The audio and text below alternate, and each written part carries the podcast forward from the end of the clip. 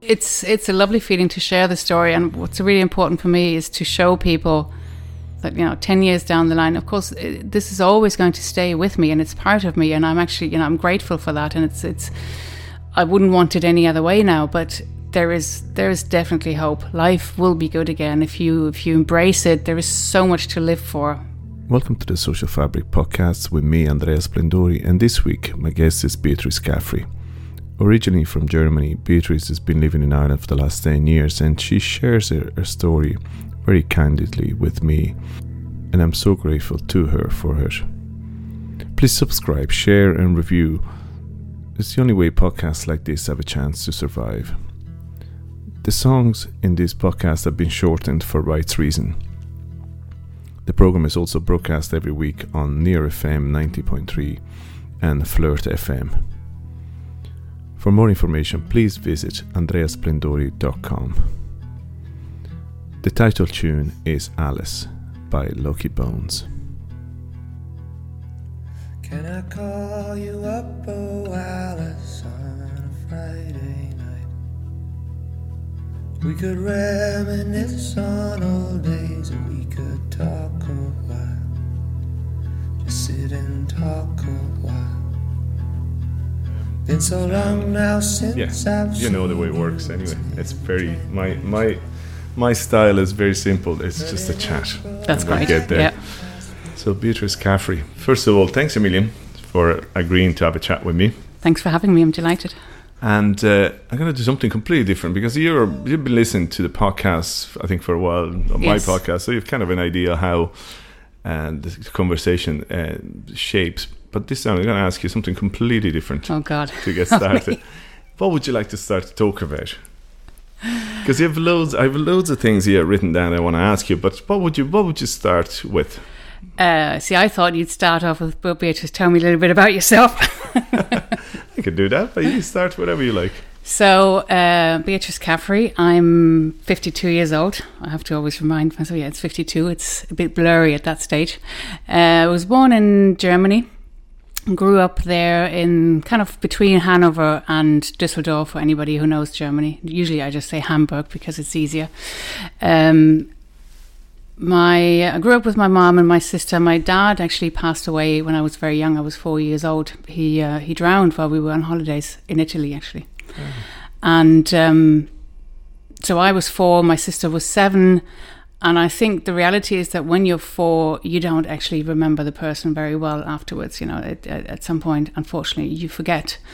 But um, I think for my sister, it was definitely a lot more traumatic. But for myself, it was then growing up just with my mom and my sister was just was the norm. That's the way it was. So I didn't see it as anything particularly difficult or, or, or, or yeah. So I think that that maybe can sometimes be a bit surprising for people, but I think it just depends on the age that you are when when this kind of thing happened. Um, so after that, I had a relatively happy childhood, growing up in a small town, which was maybe the size of Greystones, where we are now. You know, we had I went to school locally, walked to school, cycled to school every day, played sports, basketball, tennis, had friends, and everything was kind of done in the town and you could cycle everywhere so it was lovely it was kind of countryside so all very flat very easy and um, I was quite fortunate that we travelled quite a bit uh, during school holidays. We uh, used to spend ho- holidays either by the seaside in Germany or we would go abroad. You know what it's like in, in Europe? You can just sit in the car and drive off and drive to a different country. You don't have to get on a plane. So we, we would take advantage of that regularly. But I think I had. Uh, from when I was in my teenage years, I was quite interested in the outside world, outside of Germany. I was always interested in other countries. And from when I was very young, I was interested in working in the hospitality industry and hotels. I found hotels always fascinating. I found that it was like a like a theater. There was always something going on, and people were there for different reasons. Plus, you could work anywhere in the world. So I chose that as my career path when I left school. And um, I wanted to go and study in Switzerland at a hotel management school there, but it was all in French. So I had to go and learn French first. So left school and went to Paris for a year, which was an amazing experience. I went on my own, but actually, as it turned out, there was a friend of mine uh, who had gone to school with me. She was also there, and we ended up doing the same thing and having an amazing year, just enjoying Paris and the various nightclubs and doing a bit of studying as well and learning the language, but really just enjoying life in Paris. And from there, then I, I moved on to Switzerland, so to the hotel management school, which was in uh, the French part, so near the near Lausanne, and um, spent two and a half years, which were amazing because there were people from all over the world, and you could suddenly realize that the world was so big and there were so many places you could go to if you were working in that industry.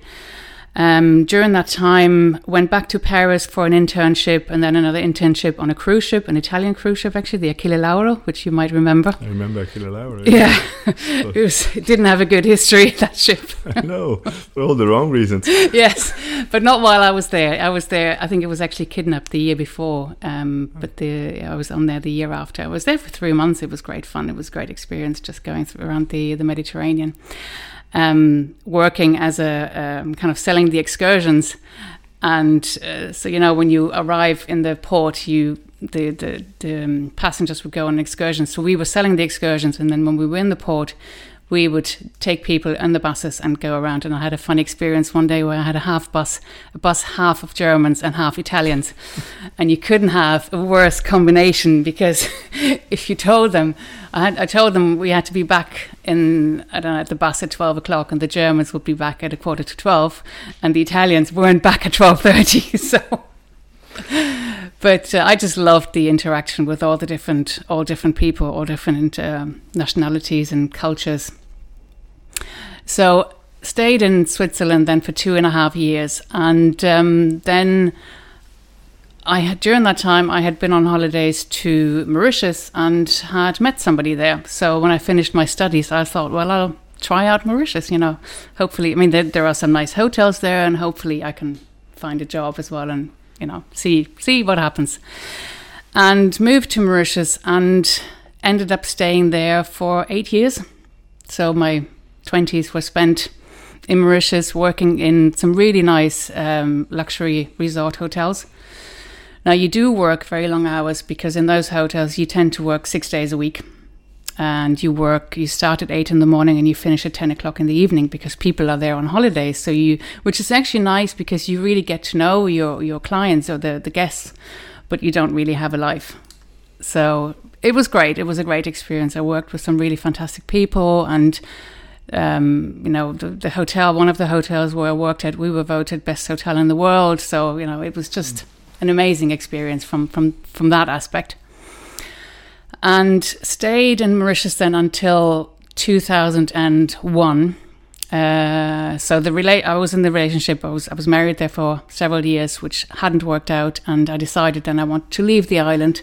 So it, it, it can be a little small there if you're working and if you're mm. you know a young woman in your late twenties and you're single. It's not really the greatest place to be.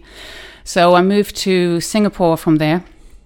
I loved Southeast Asia. I think it's it was so beautiful, and Singapore is a great place because, again, you can travel easily. You can go to Indonesia, you can't go to Bali, Thailand, all these places are just an hour away.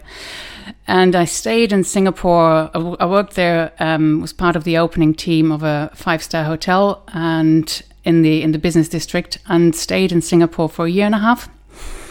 And then decided I actually wanted to come back to Europe. So I had spent enough time away, kind of flying my wings, and you know it was time to see what was happening in Europe.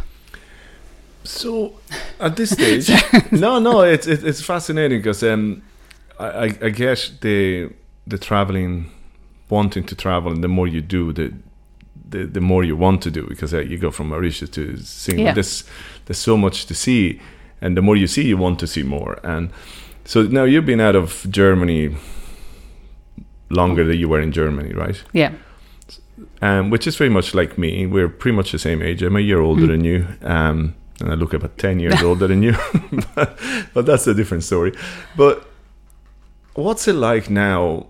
You know, that's the question I'm asked all the time, and I'm always curious to ask somebody else. You know, what are you? Are you Irish? Are you Spanish? Are you Singapore? Are you German? Where, where, what are you? I am European.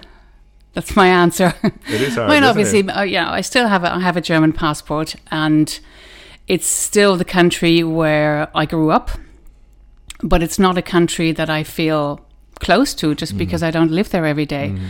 And in the first, I remember in the first year when I left, when I left, I think when I moved to Mauritius, the first year there was always the thought, oh, well, if it doesn't work out, I can always go back to Germany. And then after that, it's just, well, where can I go next? And mm. you don't want to go back anymore because mm. there, are, it's, there is a thrill with starting to live in a new country and I've I I've I find my way very quickly in a new place. I can you know I, I feel at home very quickly no matter where I go. So I suppose yeah there's a little bit of Irish now you know because I've been here now for 10 years. I have my husband is Irish. My son wasn't born in Ireland but has spent most of his life in Ireland and feels close to Ireland although he also has a German passport I got that in. And um, yeah, I think I just feel European. There's a little bit of everything with me. You just say something that really interests me because uh, um, the way you can adapt to a new Yeah. country. What do you think is in you that, that makes you do that? How, you know, the ease of being part of the Irish culture, this Singaporean culture, Mauritians, are completely different, three completely different cultures. What is, do you think, in you that, that the quality that you have that allows you to do that?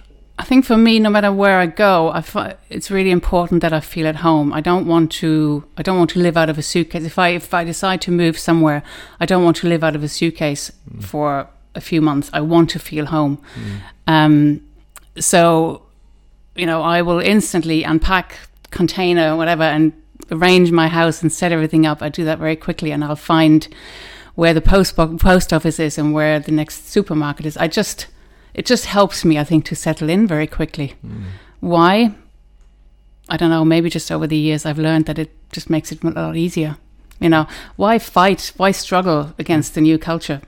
You know, if you decide to live there, you might as well make the most of it. Absolutely. So you don't seek out other Germans. No, I've never done that. Okay. And I've been in places and people said to me, "Oh, you know, come and we'll, you know, we every whatever every Tuesday we have German food," and and I've always been like, "Oh, but I'm not here for that."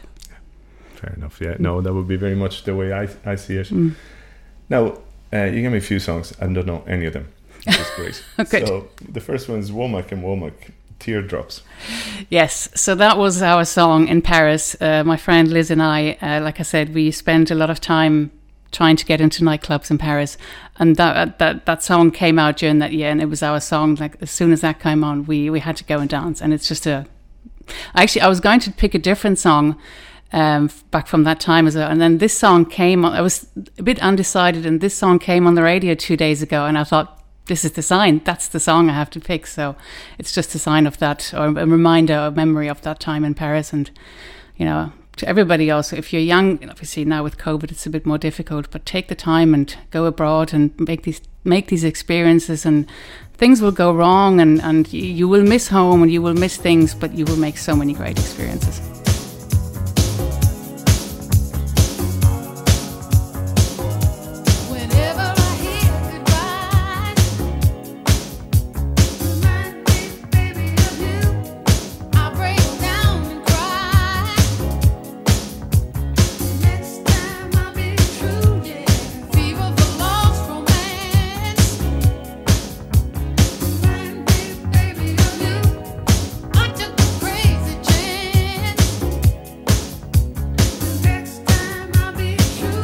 Quite curious about. Um, so you, you started this conversation, and I really thank you for it. Just being very open about your experience, your growing up, and the unfortunate uh, passing of your dad when you were only four, and, and and that's what I've been trying to do with this podcast, just to really get the real stories out with no judgment, no just just to hear the stories, and and hopefully somebody listen to can can learn, but. One thing um, that always struck me um, is the social media and the use of social media, and and I, I'm curious about that from your side in terms of how you use social media, how you share your stories. Because am I correct in saying you share quite a lot on social media? Yes. And tell me a bit more about all of that, and how did you get into, and what does it do for you? So I got into social media. It's, for me, it's it's mostly just Instagram. I, I tried TikTok last year, but I, I can't, just can't do it. And um, so it's mostly uh, Instagram because I always find it a, a I have always found it a nice, positive place. Um, a place also that probably has replaced magazines because if you're looking for inspiration, be that for your house or food or whatever it is, you can find it all on Instagram. But I started out on Instagram first years ago, just with a personal account where I didn't really have a purpose. My account didn't have a purpose. And I realized after a few years that actually it wasn't making me feel very great because I was always looking at other people and I was influenced by maybe people who were buying new clothes or people who were, you know, at some point I realized everybody was just trying to sell me something. And then I closed that account and I what I was really interested in then this was kind of about 2015 2016 I think I became really interested in food and nutrition and cooking and I started a new account and that was the purpose of my account then. And it's been that ever since. But I do throw other things as well because I think I think I have other things to share. Like you say, my story about obviously losing my dad very early, but also later on losing my son uh, when he was very young. And I don't talk about it. It's not the main purpose of my account, but I have realized that when I do talk about that, people are very appreciative and I get a lot of nice messages. So I, my aim is actually to talk about these kind of things a little bit more in the future and not just about the food. And we'll get to that in a second. So that's obviously a really important part of your story, and uh, and I'm really keen to hear from uh, from your side. I spoke to Justin, your husband, early in the in, in this uh, podcast history, and uh, and I heard his side of the story. But let's stick with the with the Instagram at the moment because the the nourished bowl that's your that's your um, that's your Instagram account, and uh, and tell me a bit more about it because I I. I look at it and I steal a few recipes. I've no steal is the right thing. You put them up there, you share them, so I'm taking them, I'm using Well, them. they're open to anybody then, yes. So what I don't think there's any copyright on recipes, so. But so tell me about the interest in food and how you you know what is, is it a business? What is what is happening with the with the? I know you do different things with it. Yeah, so it started off just sharing recipes, and um, so what my my my lifestyle is mostly plant based. When I say mostly, it's the odd time I might have a bit of dairy, but I haven't eaten meat or fish in five years, I think, four years, and and that's just a personal choice. I don't tell people that that's what they have to do because we all have to find our own way, and I also don't believe that we have to do everything. You know, we have to do in terms of diet, hundred percent. You know, it can be fluid. You you don't have to have the vegan label. So uh, I was just interested in obviously I well I obviously I do the cooking at home and I was interested in finding good nutritious recipes with ingredients that can be found you know in most shops locally and it started out as I said just sharing the recipes on on an Instagram and then started a blog or a website started sharing them there because I some people would tell me well you know my husband was trying to make a recipe but he's not on Instagram so it would be great if you could have them on a website and so there is actually there's a very different uh, clientele, if I say, or type of people. Some people love it on Instagram, and other people just don't want to look at recipes on a little square, and they would rather see it on a website or have it printed out. So I do that as well, and I um, last year I did quite a few uh, kind of corporate cooking demonstrations or cooking workshops, which was great fun. Uh, I've done individual, private cooking workshops. I did actually. I started some at the start of last year in my kitchen but obviously then COVID happened, so we had to stop that. So it's all moved online now, and it's great fun because you can connect with people anywhere in the world. And so I do that now. Um, I also create now a lot of content for uh, a lovely lady called Georgie Crawford, who has the Good Glow website. So I create the food content for her on her website. So yes, it is a business now. Oh, brilliant, brilliant! I'm delighted. And I know, as I say, I did try a few um, recipes, and they're great. I, I go for the very simple ones because that's the way I like it. I You know, like I've that's one thing I've learned over the last month or year or so that actually it's the simple ones that work the best. So I try not to make it too complicated because there's a very there's very few people that would go for the complicated ones, but most people just want the simple ones. But for anybody listening that has, I mean, that's obviously become your passion as well as Yeah. something you study. You you did some some research. You don't just and you're good. I, mean, I tasted your food. The food is great. Um, it is genuine. You know, I'm not great at compliments unless I believe in something, and and it's great. But uh, it comes from passion. It comes from a place of interest and passion and so on. but from what I'm listening, uh, what you're just saying now, it, it's interesting that it, it is, as well as being a business and hopefully some that's going to grow to wherever you want it to grow. Is not that's not the main drive. Well, what is the main drive behind for you? Is it more like connecting with people? Is it more sharing what you find it or? It's definitely uh, connecting with people, and that has happened kind of organically over the last year or two that I've connected with people, and I, and I think that can be fantastic with Instagram. I know it gets a lot of bad, um, you know, it gets a bad reputation, and even my husband will tell me I spend too much time on it.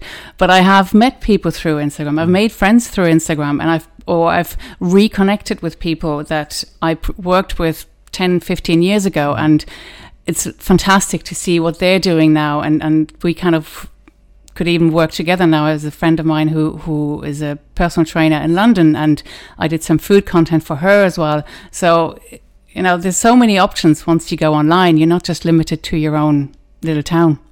Okay, great. Now tell me about your next song, which is "Future." Last breath. Yes.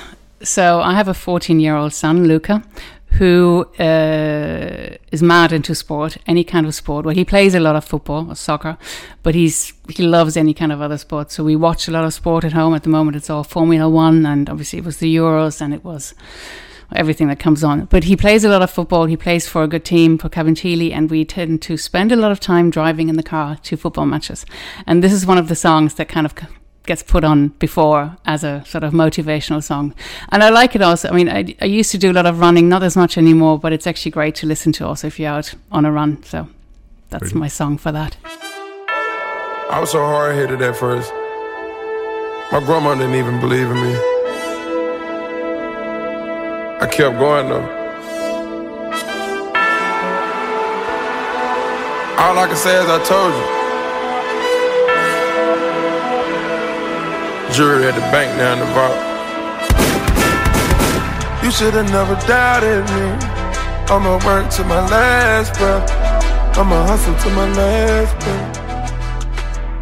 Yeah, I think we need to talk about the, the what is important to you and obviously to Justin and what has been a major a major change in your in your life. Um, it was the loss of your son, um, Joshua. Um, so tell me a bit more about what what would you like to share because I know you like you guys have been sharing as much as possible in in, in different ways and it's and and and my understanding is that there is a lot of help um, to other people listening to whatever whatever vehicle you use, whether it's your Instagram account or something like this podcast. So, tell me a bit about that and how you would like to put it out there, just in your own Yeah, I think I actually I don't think I have spoken about it that much. Justin has spoken about it a lot on different podcasts and and, and or different talks that he does and it's not that I didn't want to talk about it. It's just maybe the opportunity wasn't there. But I, every time I did, I know it has helped a lot of people. So it's also something I really think I should speak more about. So I so Luca was born in 2007. After that, we really wanted. We were trying to have another baby. I had three miscarriages, and we just thought, you know what, we have one child. It's fantastic. Let's just stick, you know, stay with that. And obviously, as it happens, then once you say you're not going to try anymore, then you get pregnant again, and then it it it worked, and I was pregnant, and. Uh, we lived in the UK at that stage. We uh, we lived in the south of the UK near Chichester. Um, Justin had share sold the shares in his business, so we were. He had kind of a time where he was not limited in terms of where he had to work, and we had this. So Luca was about two at the time, and we had this idea. Well, maybe we could move to Spain, or maybe we could move to Portugal, and you know start a new life there, and, and you know in a warmer climate. So we went on holidays for a week to Spain to look at some houses as we do. And I was 26 weeks pregnant. Uh, like I said, we just went on a holiday for a week, and during that week, my waters broke. And I was on that day then admitted to hospital. I didn't go into labor, but I was admitted to hospital. And after two days, I was then told that I would have to stay in hospital for eight weeks until 34 weeks when it would be safe to induce me and it would be safer for the baby to be born. So that was obviously a bit of a shock because we thought, well, we were actually going to go and travel back home in a week, and suddenly we were we found ourselves in Malaga with with with a two year old and me in hospital. Uh, but as it happened, then a week later, Joshua decided he needed to come out, so he was born by emergency cesarean at 27 weeks. But he was deprived of oxygen for quite a bit during the birth, so suffered um, quite a lot of problems. Now, we were actually told in the first hours that he wasn't going to survive. And he he did so. He survived the first night, and then the, the doctor said, "Well, we'll see. You know, we don't really, we really don't think he has a lot of hope because we had to resuscitate him at birth, and you know, it, it's looking quite bad." But he survived the first night. He survived the second night and the third night, and then they said, "Well, he seems to be coming out of it and and, and they said well, but we don't know you know long term there could be problems. So at that stage we were in the uh, pediatric hospital in, in in malaga. He was in the neonatal intensive care unit. And um, they said but you know we don't know long term what the issues could be. And I, I, remember- I remember saying well what, what do you think? What could be the issues? And they said well you know maybe he could have a problem moving his arm you know. And i thought oh that's okay. I can deal with that. But obviously i never thought that it could be due to cerebral palsy, you know, the, that there could be much bigger problems. And um, so the problems he ended up having was that he, um, so he had cerebral palsy and he was very delayed in his development because he couldn't swallow. His brain couldn't compute the whole swallowing reflex. So he couldn't feed. He had to be fed by a tube into straight into his stomach, and he also had very weak lungs, which is not unusual for uh, premature babies. So he was oxygen dependent and um, ended up staying in the intensive care unit for six months in Malaga. There had been a very small window where it would have been okay to tran- transport him by air ambulance to the UK, but then I have to say the staff and the, the hospital in Malaga were absolutely fantastic. Uh, we couldn't fault them in anything and we decided to stay because at some point we thought, well, you know, we wanted to move to Spain. You know, here we are now, so let's stay here and see how this works out. But his development was just really slow, and he uh, we kept going back to hospital with him because he kept getting uh, bronchiolitis, for example, even in the midst of summer in Spain. And I remember the doctor saying to me, "Well, he's getting it now. You know, what's he going to be like in winter when all the babies have it?" And we got to Christmas 2010. Joshua at that stage was um, eight, nine months old, about, and he was admitted back into hospital on Christmas Eve with pneumonia. And it turned out that, uh, so in the months before, there had been several occasions where he had to be intubated, intubated because his lungs had collapsed. And it's a very severe process because the tube has to be forced in. And at that stage, then the doctor said after they had done so he sorry so he was he was admitted to hospital on Christmas Eve, Christmas Day. Actually, we were back home uh, in the morning, and we thought, okay, he's looked Joshua is looked after now, and we um you know we would just enjoy Christmas morning with Luca, who was three then I think, you know, and Christmas just kind of starts to be important. And then we got a, a call from the hospital saying we had to come in straight away. Uh, they wouldn't tell us why. They just said we the doctors want to see you immediately. We drove in, and so he had to be intubated because his lungs had collapsed within an hour. He he had to be intubated, and they had just told they had told us to come in because they have to tell you that they're going to carry out this procedure because it's a dangerous procedure and it can go wrong. But once it's com- it's done, then he so he was stable then for a few days. But they said if this happens again, we're not going to do this again because he's been through too much and he had been you know this has been eight months so much time in hospital in the intensive care unit so many times intubated you have to ask yourself the question at some point is this the right thing still to do? You know what are we doing to him? What are the consequences of all this? And um, he was with us then for another three weeks where we literally just shut down everything and just focused on on us. And we actually had a lovely three weeks just justin luca myself um, justin's parents at the time came over as well for a few days. My mom came over for a few days. Um, and it was actually a really nice period just to focus on we didn't know at that stage how long he would be with us um, the doctors couldn't really tell us anything in the end it turned out to be three weeks and he he died with us at home. At that stage, we were renting a house outside of Malaga. He died with us at home, and you know, if you can say it, it was a beautiful, a beautiful death. You know, it was. You know, it's ten years ago now. I can talk about it now in this way because it, it, took me a long time to to get to this stage. But you have to think about also what does it mean for your family? What does it mean to your other child when like this, the whole year was only spent looking after Joshua and being in hospital with him the whole time. We did nothing with Luca during that year because there was just no time for him. And and it, we often thought if we actually if we had been in the UK, they may not have even gone for that long. They may have pulled the plug. Sorry to use that word, but they might have stopped much earlier because how how long can you do these kind of procedures to a little baby?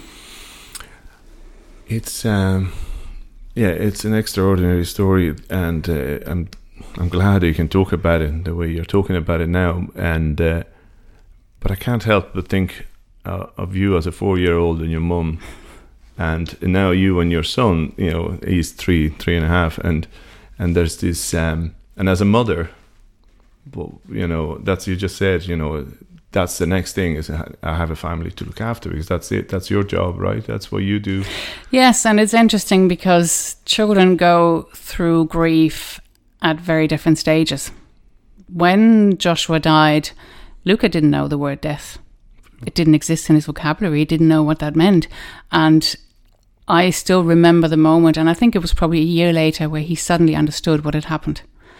Um, I could see it. He didn't say anything, but I, I can't remember the exact circumstances. But I could I could see it suddenly in his eyes, and he sort of went into himself a little bit for a few hours. And I think that was the moment when he understood. And you have to help them. Them in, in the years after, he was still too young to understand really the circumstances. You know, he how long how long are you supposed to be pregnant? How long is a baby supposed to be in hospital? And, and you know what actually happened? And that that takes years until they actually get to that stage and understand it. And i know it's we actually had a, a, chat a while a few years ago with a um, bereavement counselor. She was working specifically with children because she said to me but you know, when you were a child, you must have been absolutely traumatized by by by your father's death, and I probably was in a way. But I, I honestly believe that because I was so young, I wasn't really able to understand what happened, and it was in a way that protected me. You know, if I, I think for my sister, it was a lot more difficult, and I think if Luca had been older, it would have been a lot more difficult. And uh, you had Katrina Holt um, on your episode, on an episode, and she was talking about her son Calvin, who where she could see that he had to go through that stage as well, and he was a lot older. So yeah, it really depends on the age of the child, and you have to kind of move along with them. And we always said if we felt that any of us, you know, myself, Justin or Luca, if we needed any help, there is so much help out there. You know, go get help. Mm. Don't don't try and do it on your own if you're struggling with it. Yeah, and that was my question because uh, you said earlier we all deal with grief uh, in different ways at different stages, and you know it takes longer to sink in, or, or uh, and there is help out there. And it's Yeah. important that how important is to talk about it for you. I think it's important. It's very important, but you have to be ready for it. So in the um, so after Joshua died, Joshua died in January 2011, and we decided then to move to Ireland because we Justin is from from Dublin, and there was family here, and we thought actually we had then decided we weren't going we weren't going to try for any more children because I thought, you know, miscarriages before and nowadays I can't take any more trauma when it comes to pregnancy and birth. You know, If you can guarantee me that I have a healthy baby, I'll do it, but nobody can guarantee that. So we decided that that was going to be it. And we thought, well, actually, you know, there's family, there are cousins, so let's move to Ireland and see how that works out. And we arrived in March 2011, and uh, we got a dog soon after that, our first golden retriever, and I started walking with him. And I wasn't ready to talk about what had happened. There was so much. Now, don't forget, this also happened in a different country. Yeah, with a different language. It was all in Spanish, and uh, our Spanish wasn't great when we arrived. But then you find yourself suddenly discussing the the, the state of the, the, the brain of your child with a. Uh, with a with a with a doctor in Spanish, and you think, how the hell did this happen? Where, how did we get here? And um, so when we arrived in, in in Ireland, I definitely had a moment where I just needed to kind of understand how how did did I go from going on holidays for a week to suddenly living in a different country, not having gone. I loved living in the UK back then. We had a lovely house. I never wanted to leave. So it took me quite a while to kind of find myself and and um, find my life here in Ireland. And the thing was that because we moved here, I didn't know anybody. So I didn't really have anybody to talk to back then. So I started walking the Wicklow Mountains, the width and breadth of the Wicklow Mountains with the puppy, and started listening to podcasts actually back then. And uh, the ones I loved back then was Desert Island Discs, because within an hour you learn so much of the life of different people. And I realized that so many people had lived through difficult situations like that. And you realize you're not you're not this doesn't just happen to you. There are there are plenty of other people that this kind of stuff happens to and you can make it through that. But i needed to be on my own. I wasn't ready to talk to anybody. And um yeah I really enjoyed hiking back then. Loved it. Is when I, every time so we at first we were renting a house in Enniskerry so that whole area kind of past Enniskerry, then Powers Powerscourt, and going towards Roundwood, that whole area of the Wicklow Way is really, really special to me because I spend so much time there and just talking to myself and you know having having a good cry sometimes and listening to nice podcasts and just exploring the area. I mean, now we live by the seaside, which is fantastic as well, but I still love that area over there in the Wicklow Mountains. That's interesting. You mentioned Desert Island Discs. Is um, that's where obviously I got the idea from the songs and all that. I stole it uh, from from Yeah. them, but uh, and that's really what inspired me uh, and the thought of. I always said I want to speak with uh, ordinary people about extraordinary things, and Mm. that's really that's what I'm trying to do. And this uh, this is one of those um, stories for me. Uh, we'll talk a bit more about that, but tell me about this strange song opening far from. Tell me more about far from Far from the madding crowd. the Madding Crowd. I love- Armstrong. I love movies and I love books as well. I, I kind of refound my love for books. Um, I used to read a lot before the arrival of the smartphone, and then I kind of lost the interest a bit. Well, just got distracted, and now I find book found books again. But I also I love a good movie, and I love a movie that has a good soundtrack. And can sometimes, if you have that experience, it can stay with you for days. And this is one of my favorite movies, Far, Far from the Madding Crowd. It's the 2015 version. There's an older one, but this one is just so beautiful, and the music is fantastic. So if you're looking for a good movie to watch, watch that one.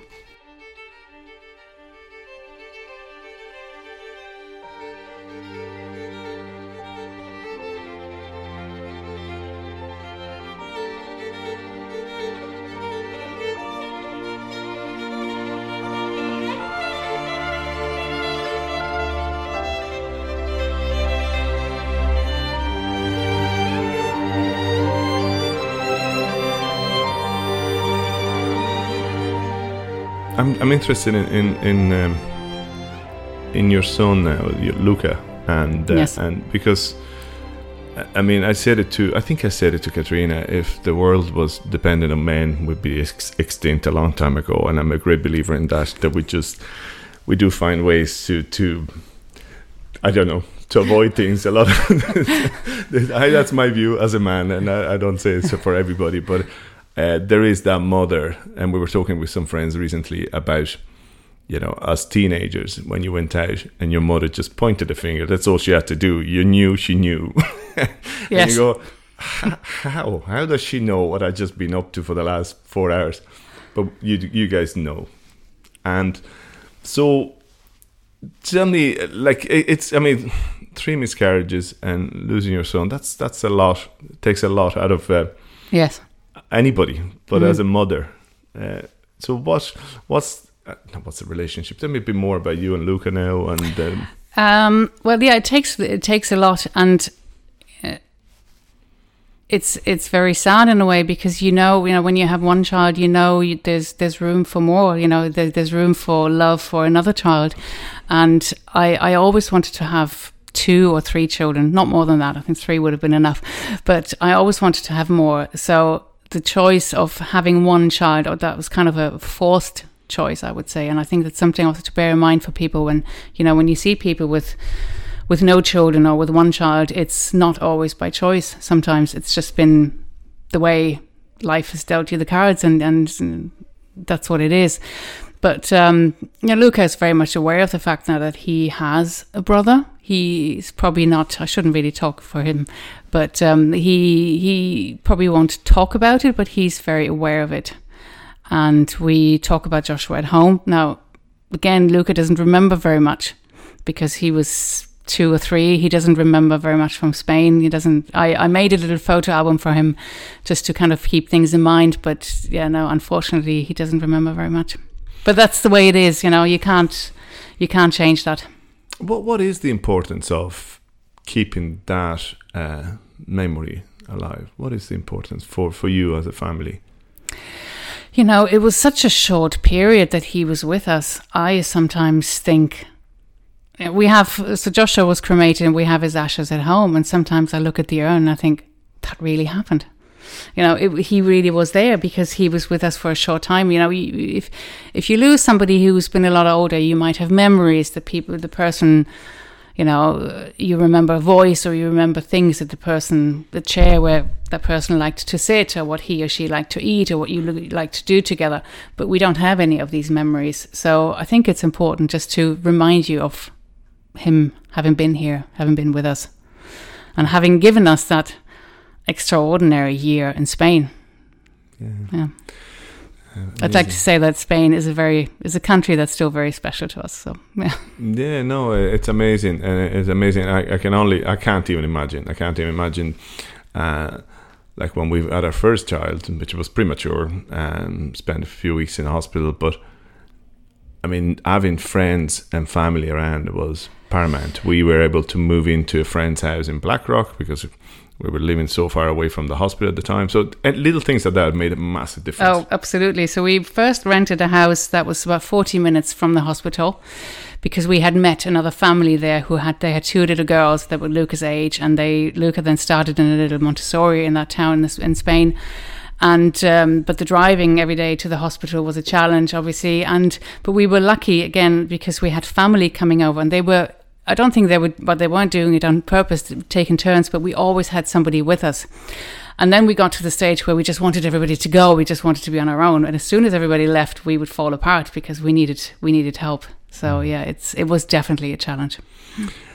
But And I think sorry if I could just Yeah, yeah. It's, it's you know if there's one thing that can make your relationship as a couple together, that was definitely the year of of us because we had to make so many decisions together where it was just us and even with the hospital we later found out that we had been entitled to a translator which nobody had told us before um, but conversations that we had with doctors and we didn't have anybody to bounce information off we just kind of had to figure it out ourselves and that's a, it's a beautiful way of looking at uh, the positive yes and uh, Yeah. of anything. That's amazing.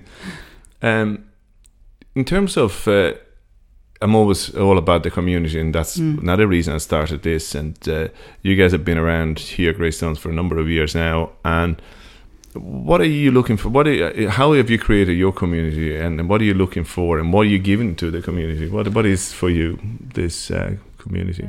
Yeah, it's interesting because obviously we have moved so many times and we've always enjoyed moving to different it's the same for Justin, you know, we've together we've lived in different places in different houses, but we've been in Greystones now since 2017, so 4 years, but we really really like it here. So we're not leaving anymore. I'm afraid we're going to stay. Uh, it just has it all. It has obviously it has the beach. It has a lovely, just a lovely little town feel, and we've just realised that there's a. I think it was through the sea swimming, the running, the the early mornings on the beach that you find you find a tribe and you find the, mm-hmm. the people that you connect with, and that's been incredible for us over the, and especially during the lockdown last year but even before that. So in the last three four years we've just really realized that this is the place for us to stay. So what are we going to give to the community? Well that's up to us to figure out now. Fair enough. We'll wait, Yes. and see your contribution. I'm sure you're already contributing in, in your own way. Um, Elizabeth Gilbert, Big Magic.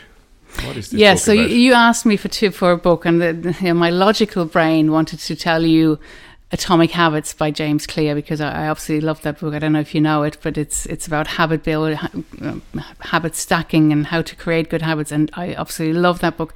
But i also i read this book uh, big magic by elizabeth gilbert last year and I think, especially because I was at a stage where I was kind of creating my website, and um, I just loved how she shows you to give yourself permission to just start creating whatever it is you want to create, and don't be afraid of what people think. Don't be afraid of the outcome. Just take it day by day, and and just go for it. So if anybody is hesitating, if they should they do something or whatever it is you want to create, read that book and then just go for it and do it. Brilliant. I will have a look. Sounds like my kind of book. Um, we covered quite a bit, and I'm absolutely grateful to that you shared your story in such such a uh, lovely way, and and uh, and I could see uh, the listeners can't see your face, but I could see your face recounting the and the year in Spain. Uh, there was a there was a glow there, you know. There was a bit the memories. Well, you know, you you could say there were moments where we said, "Well, at least it's sunny outside; it's warm." We were, you know, we were able to. We like I said, we were in Malaga, and Malaga is just such a beautiful city, and we were able to enjoy restaurants and, and just enjoy the the friendliness of the people in Malaga It was just unbelievable. What I want to ask you just to before we finish, um, and I know you already said it. You know, it takes time. It took you a number of years to discover the, the Wicklow Mountains before you were able to talk about it. But for people to um, to hear your story, and, and I mean, unfortunately, there are people out there going through something similar Yeah. or exactly the same, and just just give me uh, what what did it feel like in the last few minutes when you told me that story, and knowing that this is going to go out to the world, and um, I don't have millions of listeners, but there'd be enough people listening to it, and it could be complete strangers. Some of them might get in touch with you. What what, what did it feel like to actually tell it, the story? it's it's a lovely feeling to share the story and what's really important for me is to show people that you know 10 years down the line of course eh, this is always going to stay with me and it's part of me and I'm actually you know I'm grateful for that and it's it's I wouldn't want it any other way now but there is there is definitely hope. Life will be good again. If you if you embrace it there is so much to live for. Um just go. Don't you know be patient because like i said for me it was 10 years but i can look back now and you know I, I, i'm very happy now. I live a very happy life and, and obviously happiness are only short moments. It's not permanently happy. But you know what i mean? It's it's yeah have hope have patience but you will get there and you will experience joy again Wonderful. Last thing before I let you go, what are you to have for dinner tonight? um i don't know actually caught me off guard there okay, what did you have for dinner last night? Uh, yesterday I had some tempeh and lots of vegetables and some rice, and um, yeah, trying to focus on more broccoli again at the moment. I know it's not what you wanted to hear. No, no, no, it's funny because I, I was a, a 10 year old plant based and I'm a, I'm a born again meat eater. And um, tempeh, what is that all about? Tempeh, yeah, tempeh is uh, is made from soybeans. It's a lean plant-based protein source. It's like tofu. It scares a lot of people, but really, it's not scary. And um, I'm just watching a little bit at the moment because I probably had taken it a little bit too easy during the lockdown, especially the the second lockdown, the winter. Did a lot of cooking and all that, so just kind of trying to go for a little bit leaner dinners, especially actually with, with the weather, with the heat that we're having now. So tempeh is made from uh, fermented soybeans, and you can. Now, some people don't like the taste, so apparently I haven't actually tried steaming it, but apparently if you steam it before, then you get rid of this kind of bitter taste. But I just fry it, chop it up, fry it with a bit of soya sauce, a little bit of maple syrup, and then throw in some vegetables and some rice, and I'm good to go. I know I said that was the last question, but I do have one more question Okay. because I'm curious about your young fella that plays football, plays rugby, plays all the things. Mm. What's he eating? He's vegan as well. No, he's veg- vegetarian. He eats chocolate and jellies. no, he's he made the the, the choice himself uh, a couple of years ago, and um, but I've never forced uh, forced him to to eat a certain way. But uh, up until recently, if we were to go out to a Chinese restaurant, he would still have had duck pancakes. But I think he's even cutting that now. He uh, no, he's no. I have to say he happily eats a lot of vegetables. So, but again, that also took a few years. Brilliant. And he's a great footballer, so hopefully he'll play for Ireland and, and I suppose Listen, in he's, Germany. he's taller than me and he has a shoe size 46. So, you know, growth wise, it's absolutely fine. That's brilliant. Beatrice Caffrey, thanks a million for your time. Really, really appreciate it. Thanks so much, Andrea. Loved it. Thank you.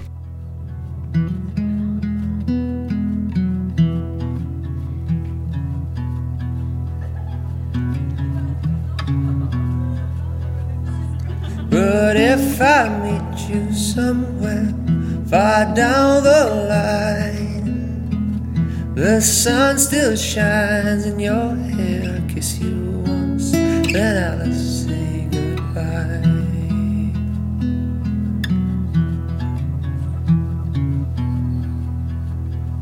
Yeah, if I meet you someplace far down the line.